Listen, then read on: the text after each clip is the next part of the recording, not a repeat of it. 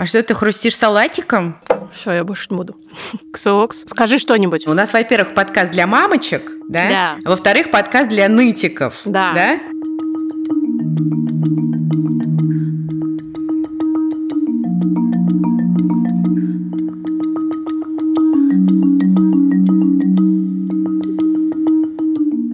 Привет. Здравствуйте. Это подкаст «Никакого правильно» студии «Либо-либо». Меня зовут Ксения Красильникова. Я Маша Карновичула. С вами мы, неизменные ведущие. Да. Любимое Ксуксина клише. Сегодня у нас будет эпизод, котором мы, во всяком случае, намерены повеселиться. Да, Машуль? А там как пойдет. Вдруг мы разрыдаемся в какой-то момент. Мы хотим поговорить о хейте. Мы хотим почитать хейтерские комментарии, которые приходили нам, чуть-чуть их пообсуждать. Возможно, здесь мы выйдем за пределы привычной нам экологичности. Я вот заглянула в наш небольшой план, где просто они все перечислены, мы будем их зачитывать, и уже начала хихикать, потому что, правда, очень смешно.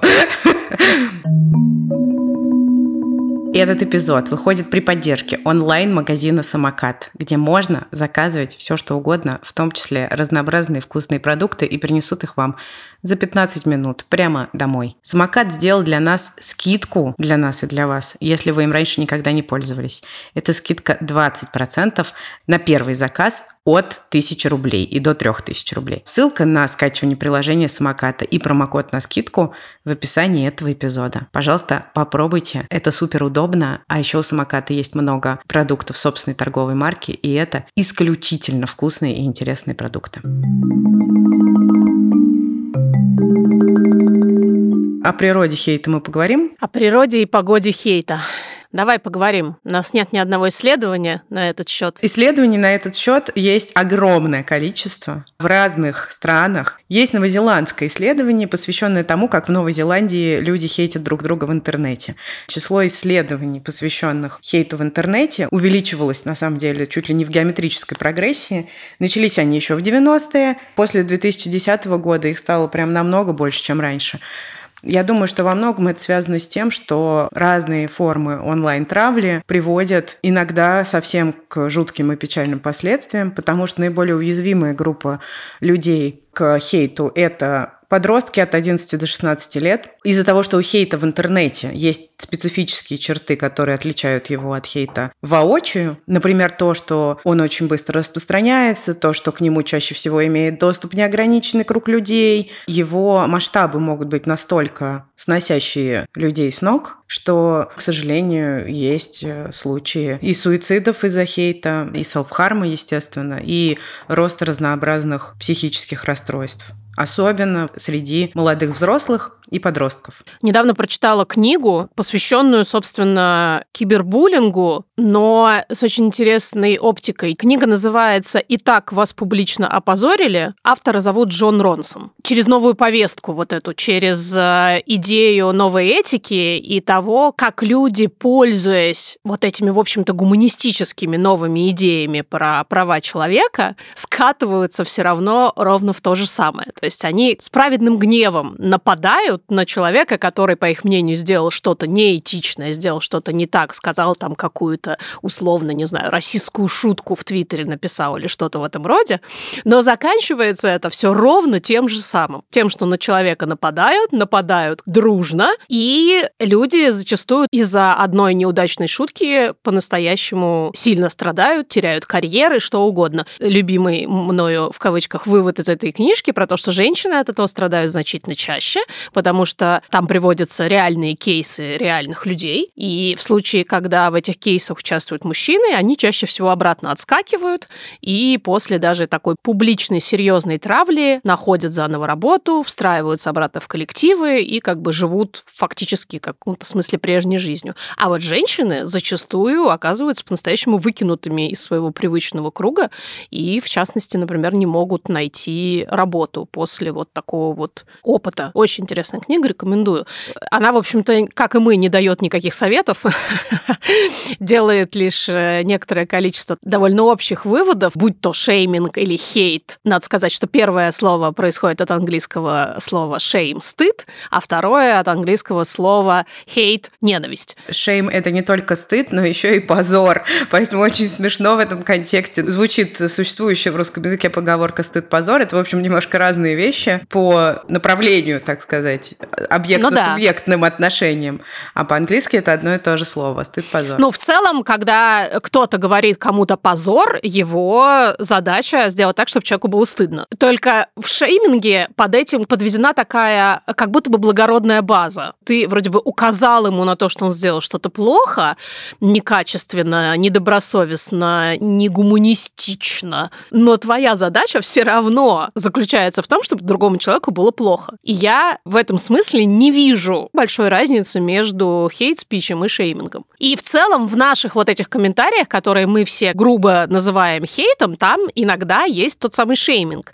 В том смысле, что мы не такие, мы неправильные, мы делаем что-то не так. Мы как бы должны прочитать это, задуматься и вероятно, измениться. Сначала извиниться, а потом измениться. А можно прям одновременно. И есть очень популярный тезис про мнение. Я высказываю mm. свое мнение, а вы, значит, блогеры, кем бы вы ни были, вы должны его читать и принимать. Для меня здесь очень легко проводится пограничная линия. Я хорошо отношусь, или во всяком случае стараюсь хорошо относиться к критике идей и действий. Но очень плохо отношусь критике людей. Мы сами довольно часто критикуем какие-то идеи, которые считаем вредными, но мне кажется, стараемся не хейтить конкретных людей, не знаю. Стараемся, у нас не всегда получается, есть какое-то количество людей, которых мы прямо ненавидим, не секрет. За последние три месяца таких людей стало чуть больше, чем раньше. И да, я могу совершенно честно сказать, что никаким другим словом, кроме как слова ненависть, мои чувства к этим людям описать невозможно. Еще оттенки есть. Ненависть, презрение, отвращение, тошнота. Это ты называешь свои чувства, эмоции и проявления, связанные с этими людьми. Я их очень разделяю но у нас в том числе и законодательно есть ограничения в том, чтобы хейтить их публично. Хотя это как раз тот случай, когда я бы не отказалась. И мы хейтим их по кухням.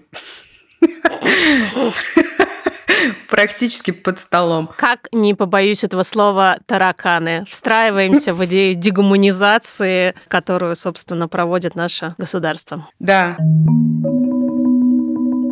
У нас есть э, разделчик с отзывами к подкасту, и мы начнем с него. И есть некоторые комментарии из наших социальных сетей, в которых мы пишем тексты и публикуем картинки. Проект «Никакого правильно» — это что-то типа микромедиа, у которого есть разные лица, и часть нашей аудитории настолько слушает, часть только читает, а кто-то и читает, и слушает, а читать нас можно в разных местах, и смотреть картинки, которые рисует Наташа Полякова. Но начнем все-таки с отзывов к подкасту, то есть к тому самому, что вы слушаете сейчас. Сравнительно свежий отзыв, кстати говоря. Называется «Все плохо». Вы задолбали уже сопли жевать и стонать, как все ужасно и плохо. Что за чушь? Хватит драматизировать. Вы живете хорошо и будете еще лучше. Выживают они. Смешно. Во-первых, хочется порадоваться, что мы смешим все-таки наших слушателей. Еще хочется порадоваться, что мы производим впечатление людей, которые живут хорошо. А будут еще лучше. Ну, потому что это, конечно же, заранее можно предсказать, как и объявить, что мы живем хорошо, не контактируя при этом с нами. В случае каждого такого комментария очень легко понять, что человек, который тебе пишет, встает на некоторую метафорическую табуретку над тобой для того, чтобы объяснить тебе, какой ты неправильный и как тебе нужно жить иначе. И, в общем, мне действительно помогает напоминать себе, что уж о моей жизни вряд ли можно составить объективное представление по нескольким или даже всем эпизодам этого подкаста. Да и даже если бы так было, я, в общем, довольно часто говорю о том, что жизнь сложна моя, мягко говоря. И в чемоданчике своем я много тащу. Это и называется, что ты жуешь сопли и стонешь. Ну, конечно, у нас, во-первых, подкаст для мамочек, да? Да. Во-вторых, подкаст для нытиков. Да. да? Подкаст для мамочек-нытиков, в принципе, такой должен быть. Здесь принято жевать сопли.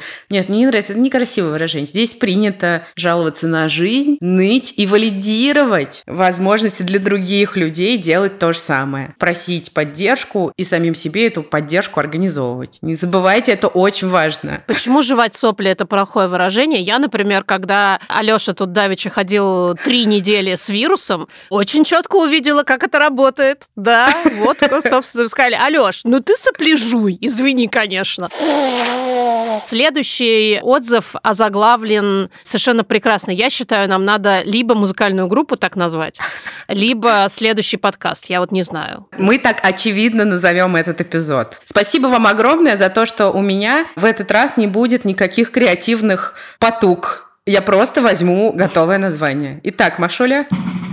Неудачницы и лабуда. Лабуда-буда. Лабуда-буда. Начните из себя что-то представлять, тогда и за права не надо будет бороться. Я женщина, которая хорошо делает свое дело, а не пи, многоточие, Т. Секунду даю вам, чтобы додумать. Попусту. И многих мужиков в моей профессии играючи оставила позади. Просто развивайте мозг, а не ЧСВ. ЧСВ, Ксения? Чувство собственной важности, кажется? Да. Стыдно за таких пустых баб. Тьфу. А, подписана ваша заочная подруга. Наша заочная подруга довольно талантлива в своей велеречивости. Еще раз спасибо нашей заочной подруге за заголовок этого эпизода. Что ж, Машуль, когда ты в следующий раз будешь попусту пить, я хотела сказать, что ну как-то подниму красный флажок здесь в зуме, угу. но у меня нет красного флажка, поэтому тебе придется продолжать попусту пить. Я тоже буду продолжать это делать. А также, я не знаю, когда мы начнем что-то из себя представлять, у тебя есть идеи? Очевидно, тогда, когда мы начнем развивать мозг, пока не знаю, когда ага. это в свою очередь произойдет. Мне казалось, что я уже это делаю. Вероятно, все-таки то ли не то, то ли не так. С другой стороны, с ЧСВ я не могу сказать, что у нас с тобой все хорошо. Но наша заученная подруга считает иначе. Какая-то мисрепрезентация у нас с тобой все-таки. То есть мы очень важные, но очень тупые. А мне кажется, что мы не очень важные, но не очень тупые. Черт. Я не знаю, как так вышло. Где, где правда? Непонятно. Как только мы начнем что-то из себя представлять, э, наступит светлое будущее, потому что за права не надо будет бороться. Вот она победа феминизма-то когда наступит. Ты понимаешь? Конечно, и тогда мы сможем мужиков играющие оставлять где там за спиной. Я хочу сказать, что ни одного мужика за, за свою жизнь я, конечно, играючи не оставила. Не было такого никогда. Все препятствия, которые передо мной, как э, перед женщиной, существуют дополнительно, их тоже нет. Да, нет, да, все так. Лабуда-буда и придет время, когда у нас с Машей снизится ЧСВ, добавится мозгов, и за права наконец-то не надо будет бороться. Да-да-да-да! Аллилуйя! Есть некоторая категория слушательниц, которые считают, что мы изменились в худшую сторону. Это вот прям отдельный вид комментариев, где раньше мы были молодцы, а потом молодцами быть перестали. И надо сказать, когда это произошло. Очевидно, для большинства линия проходит по моменту, когда перестал существовать проект «Бережно к себе». Мы разошлись в разные стороны с Дашей Уткиной, которая была соосновательницей «Бережно к себе», и тематически расширились, стали обозначать, что мы в том числе профеминистский проект, который занимается борьбой за права женщин. Итак, отзыв называется «Печаль». Так откуда взялась печаль? Откуда? Каким же скучным и фальшивым стал подкаст? Поколение Пориджа, манерность, проблемы первого мира, продюсерки, авторки и кинокритикесы, изувеченный русский язык. Обязательно надо вернуть английского словцо или целую конструкцию. Разговаривать в стиле «я вас услышал». Ничего искреннего и настоящего, увы. Поридж – это каша по-английски. По-моему, мы с тобой тогда пошли даже гуглить, что за поколение пориджа, что за термин такой. Да, потому что мы, как э, настоящие алды, были не в курсе. Но, Юлия, я вас услышала. Спасибо, что поделились. Очень отзывается. Ну, в общем, все так. That is right. Мяч на нашей стороне теперь, да? Согласись. Собственно, да, я вот уже начала его потихонечку пинать. А я бы сказала даже ball на нашей стороне. On our side, maybe, even. А, да, манерность. э, Проблема первого мира. Дорогая соавторка, что я хочу тебе сказать? Говори. Хоть мы с тобой и не критикессы, продюсерки, да, все-таки, как ни крути, зачастую мы они, но русский язык изувечен нами в том числе. Я тебе так скажу. Хорошо, если изву- узови- Да насос. Х- Изувечил опять русский язык. Хорошо, если изувечен русский язык, а не чьи-нибудь жизни и судьбы. Согласись. Вот если бы можно было просто увечить русский язык, например, феминитивами, которые, напоминаю, люди используют для того, чтобы в том числе осуществлять социальные изменения в обществе. Как это работает, можете посмотреть где угодно, в том числе у нас. Изувеченный в этом смысле русский язык пускай страдает. Вот такое мое мнение. Вот так вот. Взваливаю на свои филологические плечи буквально эту ответственность. Ой, опять русофобские настроения, что сказать. Поколение Пориджа. Два слова у меня есть для тебя. Ценности из Гейропа пришедшие. Вот, да. Проблем первого мира, конечно. Да. Мы вот уже вернулись к вам с ответом. Хорошего дня.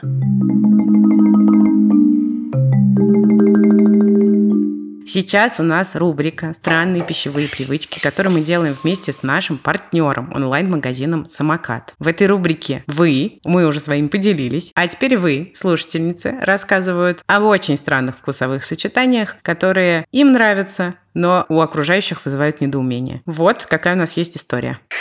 Привет, меня зовут Полина, и больше всего на свете я люблю пиво со сникерсом. Однажды я даже заказала в аэропорту пиво и торт сникерс. И бедный официант пришел, и его лицо просто нужно было видеть. И я ему объясняю, да, это все мне. Он отказывался мне отдавать мой заказ, но в итоге сдался. Это очень вкусно. Мне очень нравится, конечно, официант в этой истории. Отказывался отдавать. Так удивился, что не хотел отдавать сникерс и пиво. Нужно было, Полина, сказать этому официанту, простите, вы же понимаете, что нет никакого правильно. Я люблю сникерс с пивом. Сникерс – моя любимая шоколадка. И пиво я очень люблю, очень люблю. Но вместе никогда не пробовала. Сейчас я задумалась. Полина, не попробовать ли мне совместить два моих любимых продукта? Пожалуй, попробую. И таким образом обретешь, наконец, странную пищевую привычку, которых, как тебе кажется, у тебя нет. Да, Что ж, Полина и дорогие все, о результатах эксперимента Мария сообщит дополнительно. Как э, представительница поколения Пориджа да. вернется к вам с ответом. Самокат тоже очень любит необычное сочетание продуктов и может даже подсказать вам вариантики. Например, недавно там была подборка рецептов классных всяких бутербродов э, с тунцом, с яйцами, с персиком и паштетом. В общем, все на свете. Конечно, сочетание соленого паштета и сладкого тыквенного варенья – это не мое, но я правда так не умею. Как можно соленое со сладким сочетать, никогда не пойму. Это лучшее на свете сочетание, совершенно очевидно. Ну, После этого, как вы понимаете, наш проект просто перестанет существовать, Да. потому что на таких глобальных различиях мы продолжать просто не можем. да, это правда. Ну, в общем, если вы хотите тоже чечевичный паштет э, с тыквенным вареньем, имейте в виду, что и то, и другое в самокате есть. И Маша, очевидно, опять же, попробует пиво со сникерсом и тыквенное варенье с чечевичным паштетом. Машуль, без этого, пожалуйста, не возвращайся, без подробного рассказа о том, как это было. Возможно, я попробую сникерс с чечевичным вареньем. Да, это ничего, так неплохо. Хочу, вот чечевичного варенья очень прозвучало, да. Не забывайте про промокод никакого, целых 20% скидки на первый заказ от 1000 рублей. Все ссылки и промокод в описании эпизода.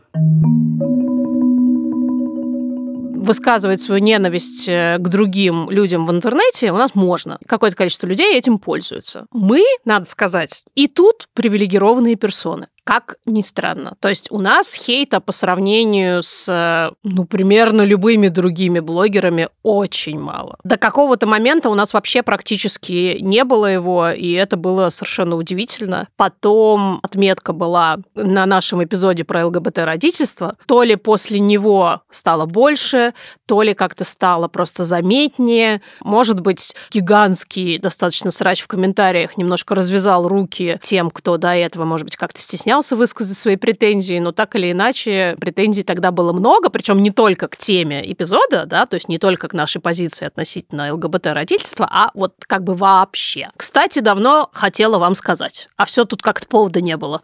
И вот нашелся. Вот мой ушат помоев и ведро отстоев. Возьмите, пожалуйста. Держите, пожалуйста, да. Торжественно передаю. Но тогда же произошел интересный момент. Сначала было ужасно тяжело, и нам с тобой было тяжело было по-разному. Нас особенно остро задевали какие-то разные комментарии, разные идеи и разные слова, которые говорили. И я даже, как смеюсь, получила производственную травму, отвечая на все эти бесконечные комментарии, потому что у меня защемило шею, заболела рука, и, ну, несколько месяцев я реально ходила с этим. То есть я ходила реально к врачам, пыталась тебе как-то это расщемить все. Здравствуйте, что а... с вами случилось? Ой, вы знаете, э, пострадала от комментаторов в интернете, не поворачивается шея. Именно так. Писала просто с паром из ушей и из-под пальцев, как раз отвечая на комментарии вроде того, что это мое мнение. Все геи должны сидеть по домам и не высовываться, но это мое мнение, я имею право его высказывать. Почему вы, проект, который называется «Никакого правильно», запрещаете мне иметь свое мнение? И более того, как бы указываете мне на то, что мое мнение неправильно. И дальше делал так вылезал Халк с криками «Это не мнение!» Да, я даже сейчас почувствовала, собственно, фантомные боли. Чуть позже, через проживание вот этих всех событий и этих комментариев и всех этих обсуждений, я в итоге все-таки пришла к э, очень спокойному отношению к публичному выражению ненависти в мой адрес или в адрес нашего с тобой проекта, который тоже, безусловно, часть меня. Хотя потом была следующая ступень.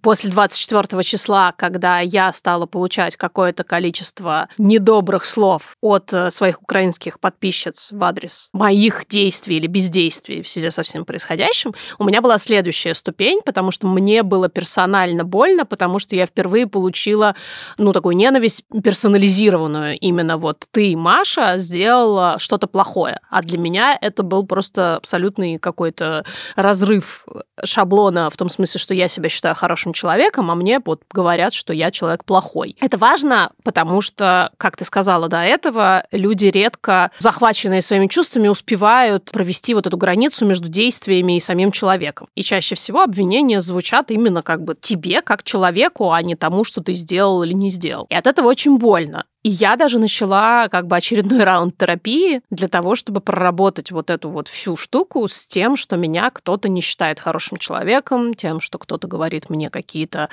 очень неприятные для меня слова, потому что это ощущалось как меня раскусили. Вот у меня крутилось вот это ощущение, что однажды кто-то придет и скажет, мы знаем, что ты на самом деле плохой человек, Маша, хотя пытаешься себя подавать как хорошего человека. Когда это в каком-то смысле произошло, этот запрос раскрылся сам собой. Я просто столкнулась с этим ощущением, побыла с этим ощущением, мне было ужасно больно и неприятно быть в этом ощущении, когда мне говорят, что я плохая. И как будто бы я должна с этим согласиться. Раз кто-то снаружи пришел и сказал, что это так, значит, я должна согласиться с тем, что это так. И потом Произошло освобождение, не побоюсь этого слова. Просто интересно, какого рода. Моя подруга, психотерапевтка Женя Акопова, мне тут сказала вещь, которая меня проткнула в самое сердце, что можно попробовать, и это очень сложно делать таким людям, как мы с тобой. Не стремиться быть хорошим человеком, а научить угу. себя стремиться быть приемлемым человеком. Да. И я так хочу.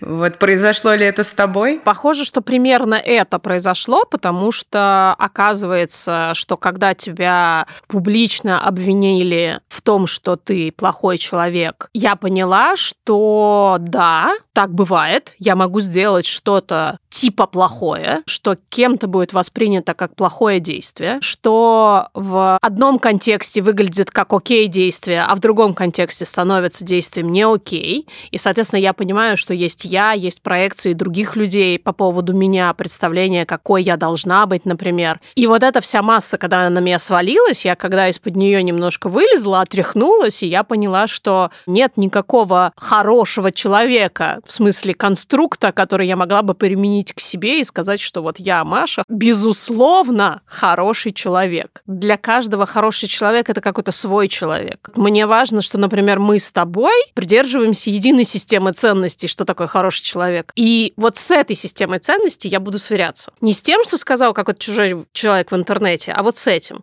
И если я вдруг обнаружу, что я сделала что-то, выходящее за пределы вот этой системы ценностей, вот тогда я, наверное, подумаю, ну, типа, что не так, что изменить. Но при этом этом я, наверное, уже сейчас не допущу, просто не разрешу вторгаться мысли, что даже если я сделаю что-то, что нарушает мою собственную систему ценностей, я стану плохим человеком, а не человеком, который вышел за пределы своей собственной системы ценностей. Вот так вот. Что-то совершил. Да. Что совершенно не обязательно характеризует его каким-то образом. Кстати, может быть, пришло время сказать, что мы с Машей не претендуем на то, чтобы быть идеальными. Ой, вообще. А уж тем более, чтобы быть идеальными для всех. Абсолютно. Скажу коротко, что я в первый раз с каким-то по-настоящему серьезным хейтом столкнулась 2019 году, когда вышла книга «Не просто устала». Я много чего про себя прочитала. Самое запоминающееся было пожелание мне смерти, потому что вот я посмела говорить о том, что материнство в моем случае оказалось не концентрированным счастьем. Там было очень много разнообразного, но с тех пор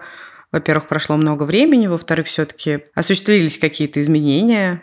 Я и тогда, в общем-то, не воспринимала это как что-то, что меня может разрушить, потому что я к этому готовилась и даже прорабатывала это заранее на психотерапии. Вообще, если говорить о системности хейта в отношении людей, которые двигают какие-то ценности, то феминистки, к которым мы себя причисляем, часто сталкиваются с разными проявлениями кибербуллинга, а еще сталкиваются с живой агрессией, угрозами и иногда проявлениями агрессии физической. Бывает по-настоящему страшно. Тут нас, кстати, Бог миловал. Еще вернемся к проекту «Бережно к себе», потому что следующий отзыв озаглавлен «Бережно к себе. Love forever». Опять эти долбанные англицизмы. Ой, Любовь навсегда. А, да, спасибо большое. Ну, вообще, Мгм. могли бы и погуглить. Опять. Началось мое знакомство с подкастами именно с «Бережно к себе». И особенно в первый год в роли мамы любимое трио очень поддерживали меня. Сейчас же никакого правильно кажется мне менее душевным и отзывчивым. Хочу сейчас сказать серьезно, что я не готова вообще никак обесценивать проект «Бережно к себе». Считаю, что он был классным и важным, и вообще большая веха в нашей жизни. Не было бы никакого, никакого правильно. Абсолютно. Но действительно мы изменились. Кстати говоря, искренне считаем, что это окей кому-то не подходить и Абсолютно. не подходить в том числе в новом качестве. Но насчет душевности и отзывчивости, мне кажется, прям буквально не нам судить. Наш новый проект может казаться менее душевным и отзывчивым, и это действительно абсолютно окей. Может совершенно не нравиться его слушать, и это тоже абсолютно окей. Я никогда не могу до конца понять, зачем, собственно, озвучивать это мнение публично, почему не нажать просто кнопку «стоп», «unfollow». Но, опять же, видимо, как я говорила раньше, цель преследуется такая, что мы должны измениться, мы должны прислушаться, сказать «А, «И правда, что же мы такие недушевные и неотзывчивые? Давай-ка, Ксения, соберем летучку, проведем брейнсторм. Закусывая пориджем. Да, как нам вернуться к большей душевности и отзывчивости. Ожидайте.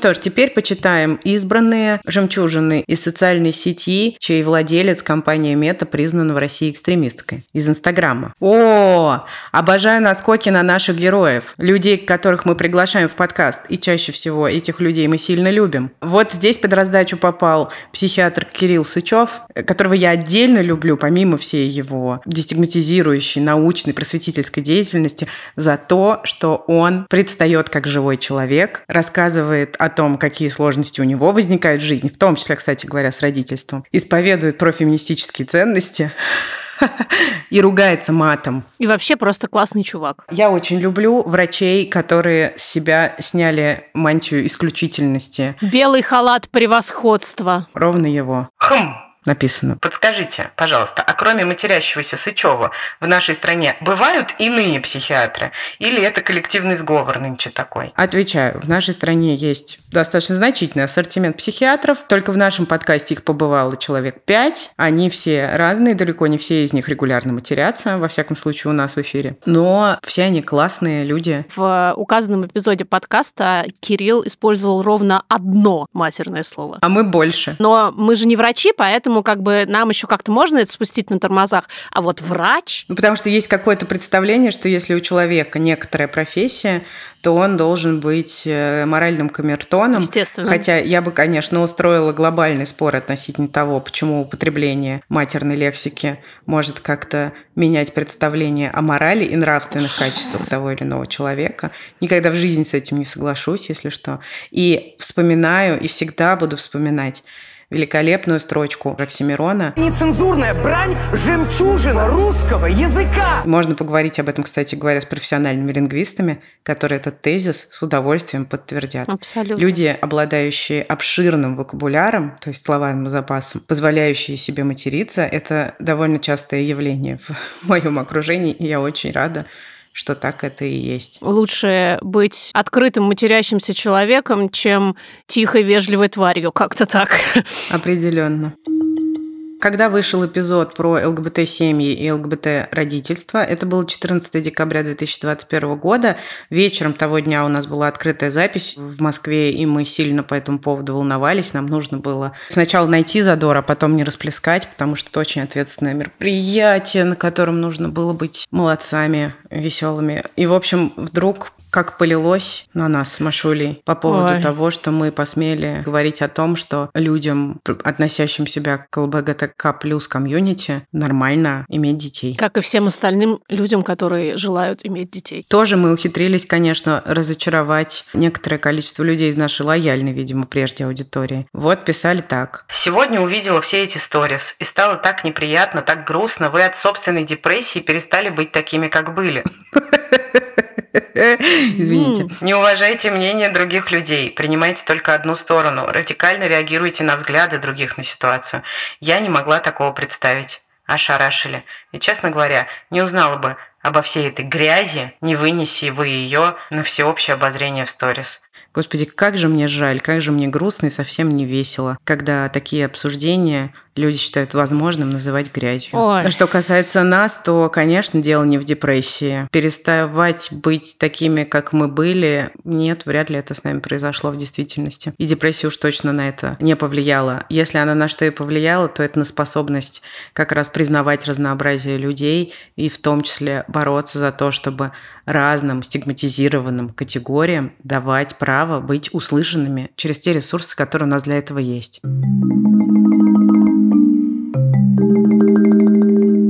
Постоянный друг и партнер нашего подкаста в 2022 году – Aviasales еще. Сервис для тех, кто хочет получать от путешествий еще больше. Сейчас прозвучит история в нашей рубрике «Хочу еще» о необычном путешествии нашей слушательницы, а потом мы вам еще чуть-чуть расскажем, что хорошего есть в Aviasales еще.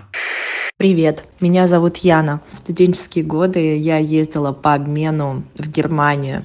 Я жила там три недели в семье. Это была пара, чуть старше меня, парень и девушка. Они заботливо каждый день устраивали мне завтраки, собирали еду в ланчбокс.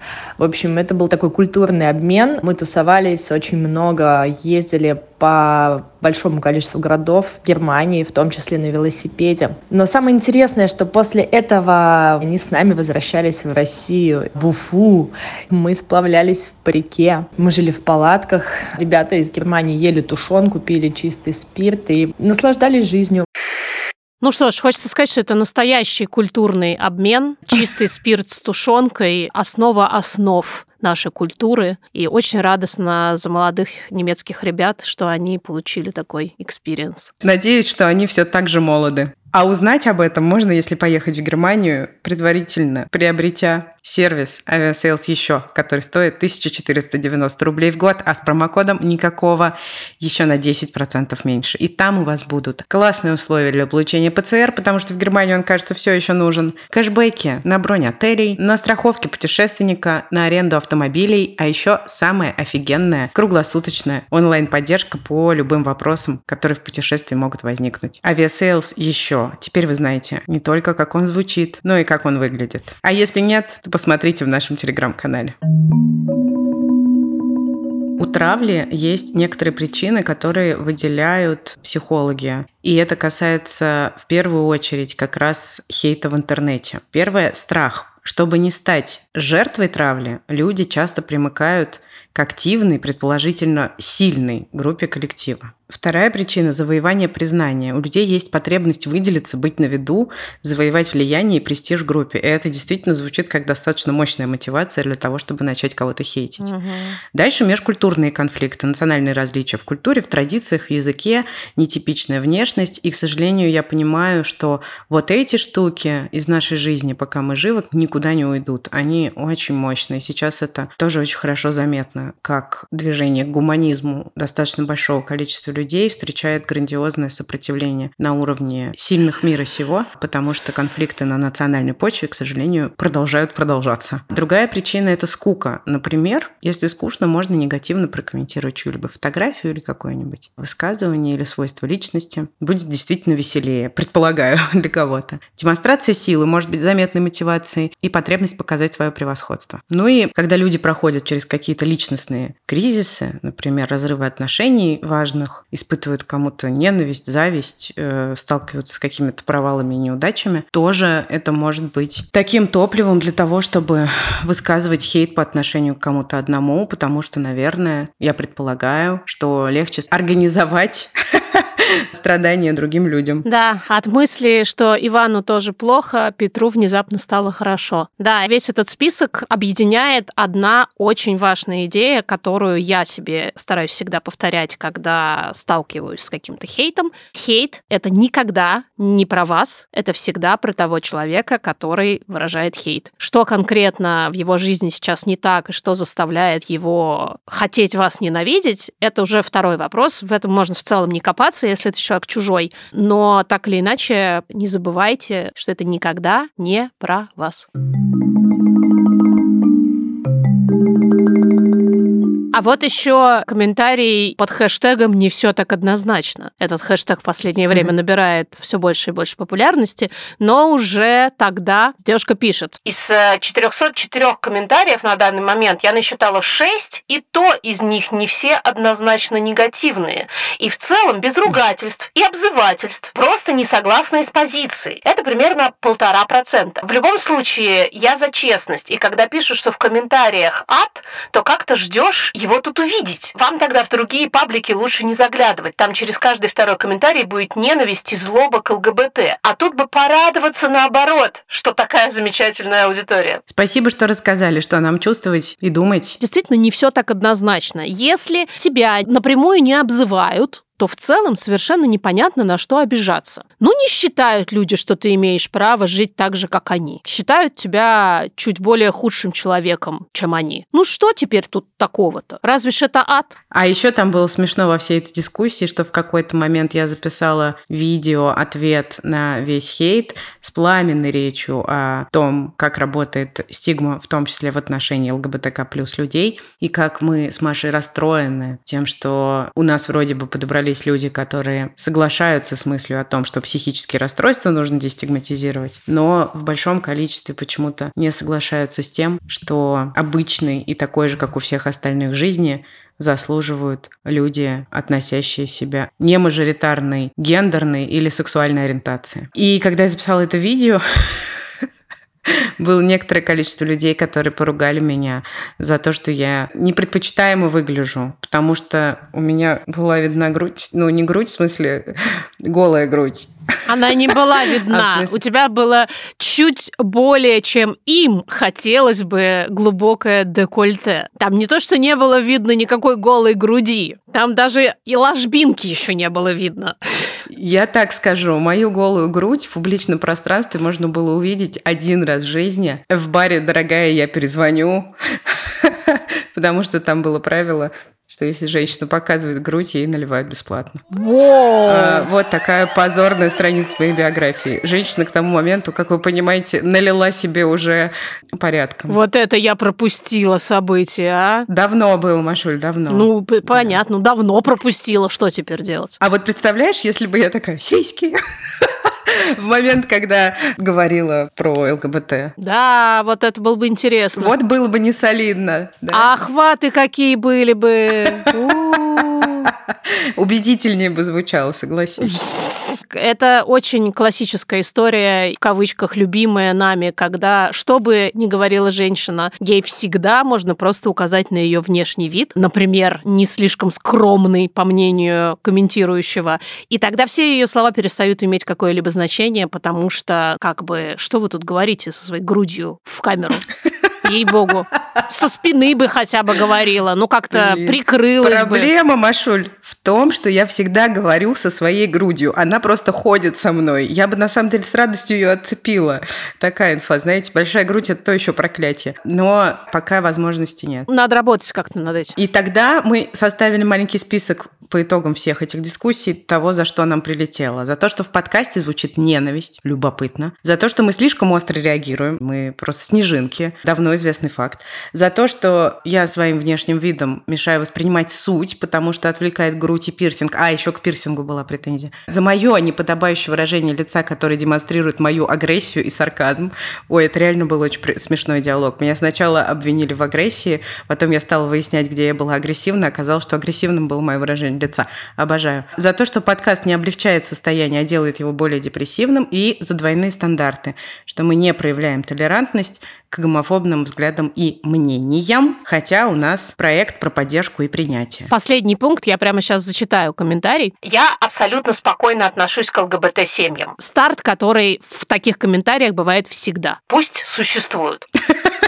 Все люди взрослые и вольны сами принимать решения, кто они, как хотят жить и кем себя ощущают. Но меня сейчас все равно закидают тапками за токсичность в кавычках, потому что мне непонятно, почему здесь, в пространстве капслоком никакого правильно, так яростно набрасываются на тех, кто за традиционные варианты. Не парадоксально ли то, что, стараясь сражаться за право мыслить и действовать иначе, многие здесь нападают как раз на тех, кто думает не так, как они? Не парадоксально. Но для кого-то парадоксально. Но на это мы, конечно же, ответили, что мы поддерживаем плюрализм мнений, но никакого мнения относительно дискриминируемой группы людей быть просто не может. Мнение о том, что неправильно быть геем, мы не считаем мнением, и наш проект дискриминацию поддерживать не будет никогда важно. И как написала наша любимая читательница Уля в ответ на один из комментариев относительно того, что ЛГБТ-люди хотят парадов, а значит, пропагандируют и растлевают детей.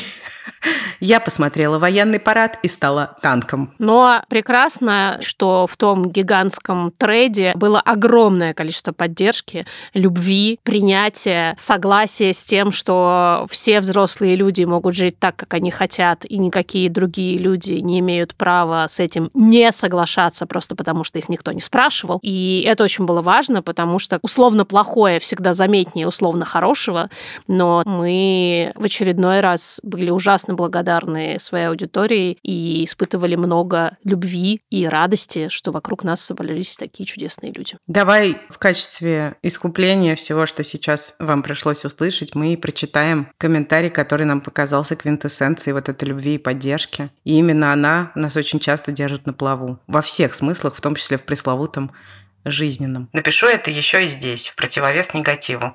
Хочется поддержать и обнять вас. Вы молодцы, вы вдохновляете. Я тоже иногда злюсь на то, о чем вы говорите, но только потому, что понимаю, что это то, как мне хотелось бы. А у меня пока так не получается. А если и получится, то через боль. И принять то, что в этом виноват ты сам, очень сложно. Возможно, поэтому так много хейта сыпется теперь, когда вы говорите об остром и важном. Люди не выдерживают того, что их жизни не соответствуют тому, что они на самом деле хотели бы. И проще отвергать инаковость в других, чем признать ее в себе. Золотые слова. На самом деле, угу. ваша любовь, которую вы нам посылаете во всех видах, в комментариях, в отзывах, в сообщениях, вообще где угодно, это самый настоящий подорожничек любви, потому что он прикрывает, правда, совершенно честно мы вам говорим, очень многие раны, как те, что оставляют после себя люди, которые хотели нас задеть, так и просто наши какие-то жизненные раны, которых немало. Действительно, когда бывает очень-очень плохо, ты читаешь, как твои слова кого-то поддержали,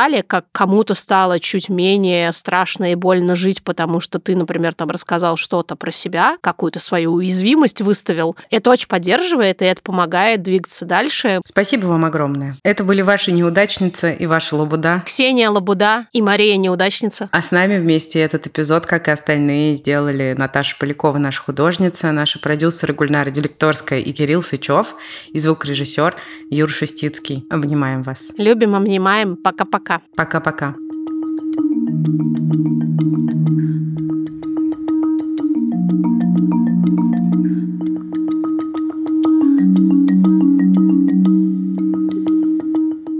Ну что, рекламу записываем? Да, конечно. Мы же хотим денег. А, мы хотим денег.